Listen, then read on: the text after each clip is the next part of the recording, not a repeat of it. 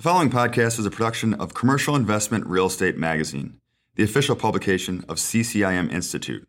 For more on the latest trends, best practices, and continuing education in all areas of the industry, visit our website at ccim.com and sign up for our education e newsletter.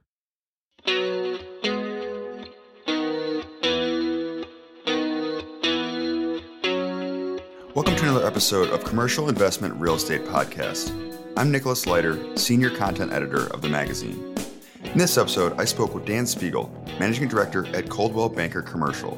He details the retail market's response to COVID 19 shutdowns and public health restrictions, and how demand for investment properties looks to remain strong. Spiegel also emphasizes the available opportunities for CRE professionals who can think creatively and find new solutions. Today I'm joined by Dan Spiegel. And first of all, Dan, thanks for joining Commercial Investment Real Estate Podcast. Great to be here. Thanks for having me today, Nick. And as, as we kind of head into the fourth quarter of 2021, um, to provide some context, can you kind of let us know where the retail sector of commercial real estate currently stands? Well, I guess it depends, Nick, on, on which portion of you're looking at, right? So there's the uh, there's the investment side of it, which I know a lot of your listeners are interested in, and then there's the demand side, the uh, retail demand. So let me just make some quick comments on each of those areas. Uh, from the demand side, you know, I think you know, in the if we can call ourselves in the post-pandemic era, I think the retail market is still shaking out. I know in the areas where I live, some of the restaurants that went vacant are now uh, replaced by new versions of restaurants.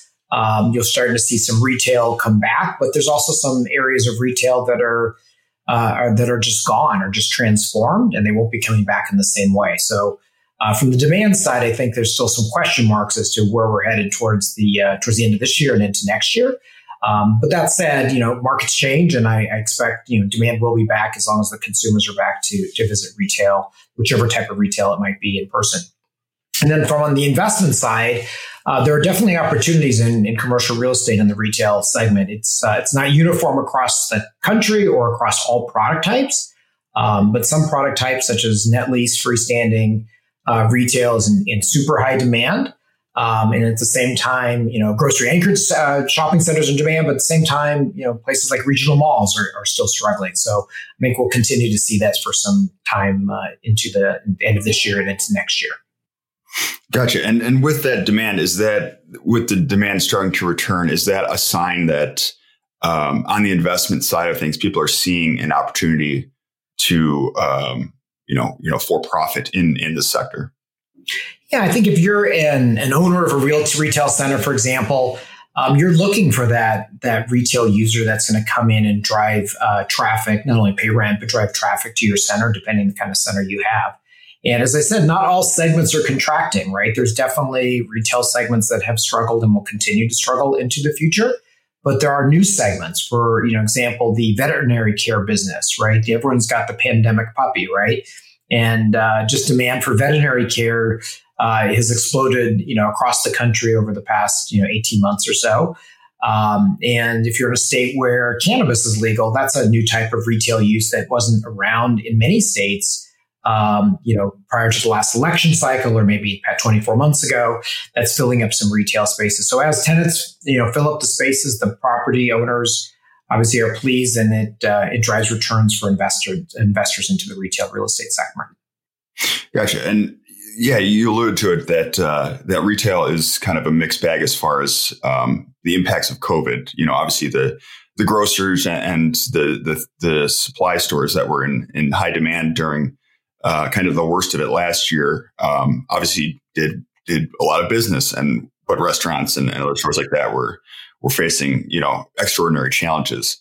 Um, you know, are there keys that you see in those struggling markets that you know that they'll need to kind of tackle in the, in the near future to uh, you know to bounce back? Yeah, I mean, you hit it right, nail right in the head. I mean, if grocery anchored, hardware stores, um, any kind of the essential services that um, did not you know slow down or, or close up during COVID uh, are certainly still strong. Um, but at the same time, filling some of those in um, you know inline spaces between those grocery anchored centers uh, are, can be a challenge, right? That you have to find the right kind of tenant. Um, and some, depending where you are in the country, either you know some uses that are still sort of COVID challenge. You know, maybe it's a fitness center, or maybe in some locales it's still a restaurant. And that's the kind of space that would be, or that's kind of user that would be ideal. It's still a challenge to find those users in markets to fill up, you know, the last, you know, 10, 15% of a, uh, of a retail center. So it's, it's definitely not uniform across the country. As we know, different parts of the country have been impacted by COVID in different ways and with different kinds of rules and regulations. Um, but there is still some variation that as an owner or as an investor, you have to be keen on in order to make sure you um, achieve the best value for your property. Yeah, and you mentioned that um, the impact of COVID obviously varies from place to place. Um, do you see any trends that that kind of shake out between um, you know urban and suburban, or um, you know is there can you kind of delineate the experience of retail stores between uh, between those two yeah, I think that's a great question. I know I recently have traveled to New York, New York City twice uh, in the past month, and you know, there's definitely an aspect of New York that's back, particularly um, the street traffic and stores that depend on tourism. Um, but you know, there's a big difference between urban and suburban, right? You know, not that New York's not a desirable place, but until you have the hundreds of thousands of office workers coming back into the towers um, that exist in downtown or midtown Manhattan, the restaurants, the um, you know the, the, corner stores, whatever that depended the after the bars that depended on people going out for happy hour, they're not they're they're going to struggle, right? Because the, simply the number of people there that uh, those businesses are predicated on um, aren't returning to the office. Yet in other markets, like like a suburban market, or maybe not as not an urbanized as urbanized market or, or sub market, they can be doing just fine, right? People obviously do feel more comfortable during the pandemic and post as we come through the pandemic, you know, driving up in their car, getting out, um, and not being as in close contact with people. Um, and that's generally in the suburban markets, but it could be in a sub market of an urban market as well. It's not across the board, but these, particularly the markets that depend on that daytime uh, office worker community, and it could be Chicago, New York, Los Angeles, San Francisco, all those. That's where you're still seeing some struggle, and I think will continue until uh, corporate America figures out, you know, how people are going to come back to work. Yeah, and I think um, obviously I, there's a, always the wild card of the Delta variant that came along that kind of uh, adjusted timelines for for return to work. Um, do you see this? Obviously, you cannot predict the future, but do you see this as something that's going to shake out? Is it a matter of six months? Is it a matter of five years? You know, um, kind of settling into uh, the new reality. How long do you see that that timeline? Well, I'm gonna I'm gonna be an optimist. I'm gonna say it's gonna be sooner than later. I don't think I'll quote myself in terms of months. Um, there's there's definitely if you have traveled at all recently, as I mentioned, I've done for work. But if you're at an airport, you know planes are full. People are going places at least for leisure and maybe to destinations that have more of an outside um, outside kind of uh, environment. So it, it, there are definitely parts that are back, but I think you know ur- urban core downtown CBD markets or retail markets that uh, depend, for example, on the convention business, those are still going to struggle until people are willing to go back to conventions in person, which certainly people are today. But it, the question is, will it be in the same numbers? Will they be satisfied? Will there be fewer conventions because people have gotten used to uh, virtual meetings? And that can take a place of some in person events that would have taken place in the past. So you know, I, we still have a ways to go. And frankly, it's not just myself predicting, it's whether individuals will make that decision to attend and companies, uh, if they'll feel good, they'll feel okay with letting their employees travel um, and attend group events. Yeah, and I think, um, like you said, there's it's best not to not to be quoted for months or an exact date when something's going to happen because we know how things change so quickly. Um, but as far as um, retail I think when the when you know the COVID um, when COVID kind of came ashore in spring of 2020, uh, and we are all locked in our houses for for so many months, uh, the, the, a lot of the conversation was about e-commerce and how that was going to impact retail. Um, but since then, I think the industry has kind of settled down and realized that you know brick and mortar still has its place and people like going to stores. Um, you know, what lasting impacts do you expect from COVID uh, in the retail space? Yeah, I mean, absolutely. I, I think to your to your point, you just you know you people do like to you know go shopping. It was thought of you know to be a hobby for some people, right? It wasn't just a practical need.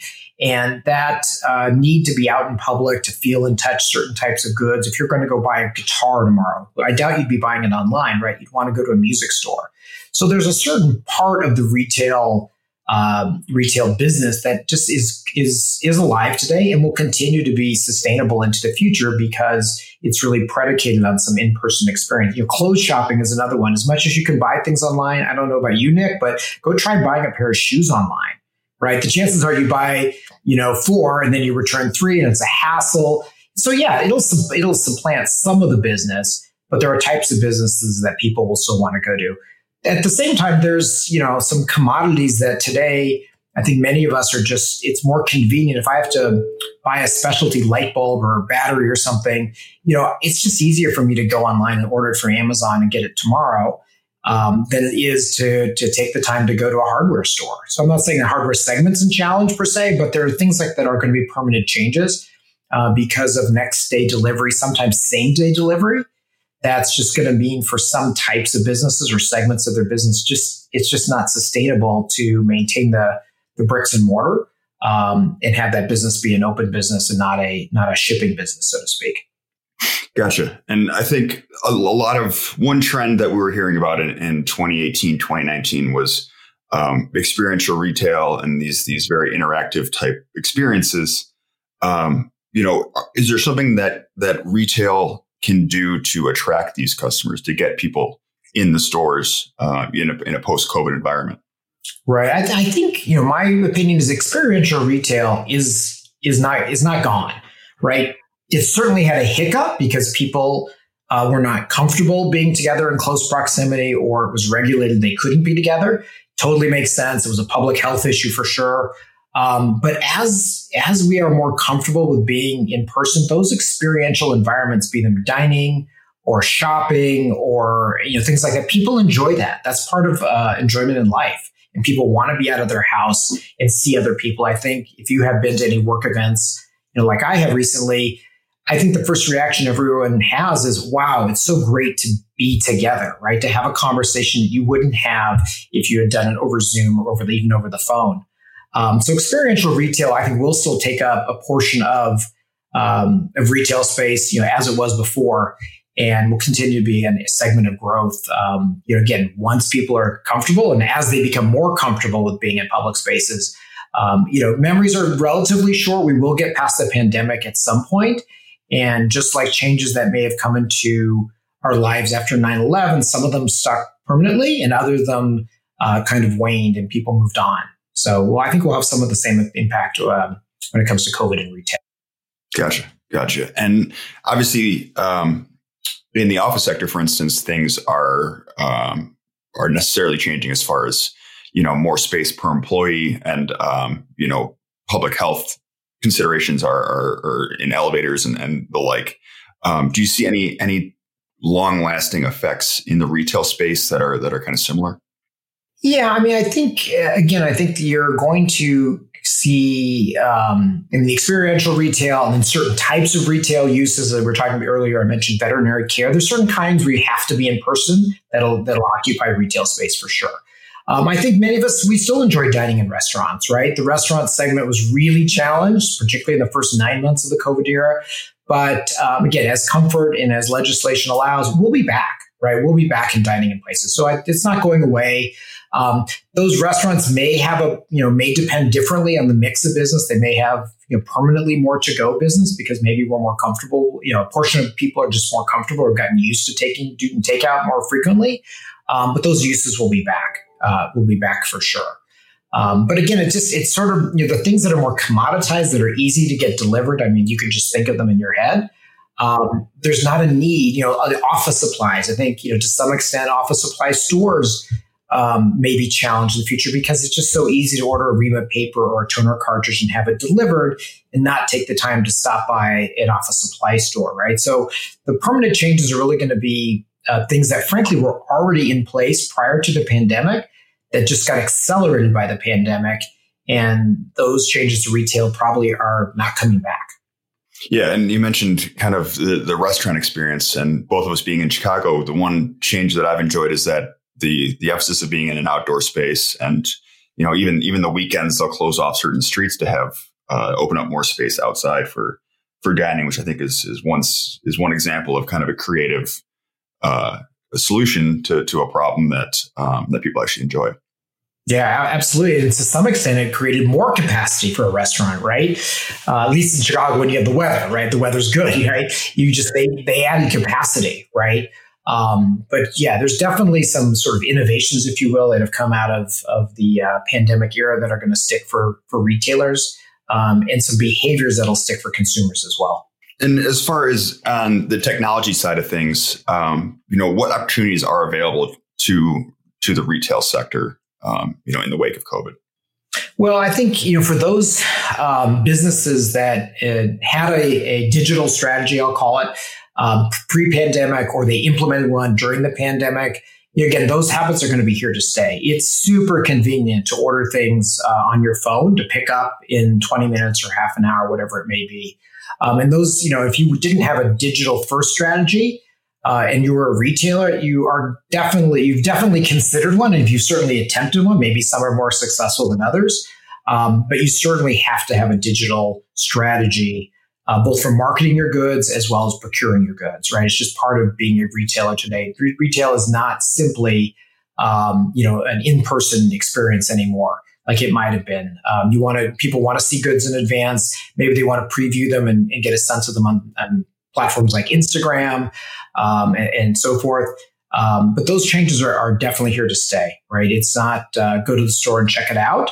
Uh, you're gonna your shoppers are going to be previewing uh, things all the time, and maybe that'll even drive demand to retail uh, in-person shopping experiences.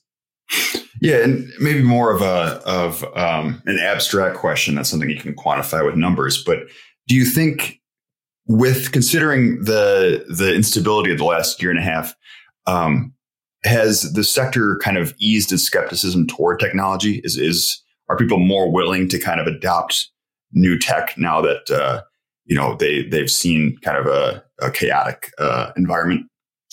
I mean, I think that's a question, Nick, for all of us, right? To some extent, we have adopted more technology. Um, you know, anybody who's a you know white collar office worker has been on Zoom and Teams repeatedly over the past eighteen months, um, and it's a great convenience, and it's a those are great platforms, and others like them.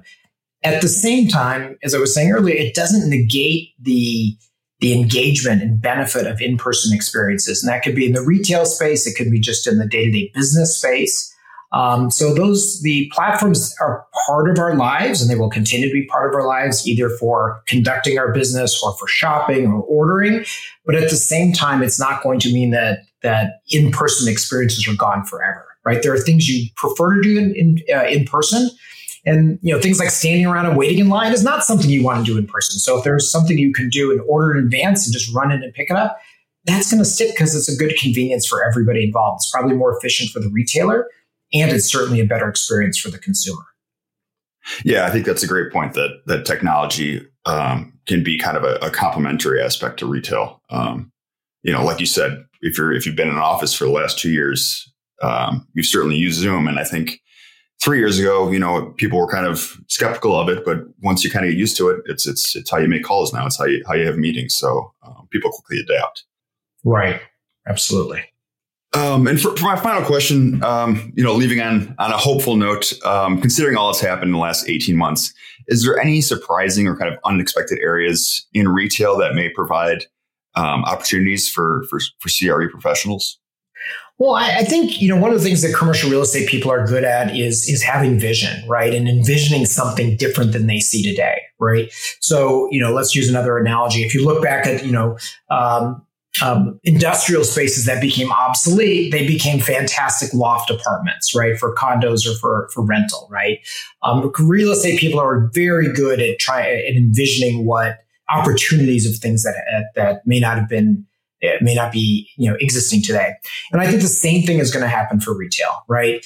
Um, so there's in a couple of different areas. For example, as I mentioned earlier, regional malls and many many places are struggling and I, you've already had some sales and have some activity where you know, the anchor stores are, are demolished, uh, the malls are opened up, they add multifamily.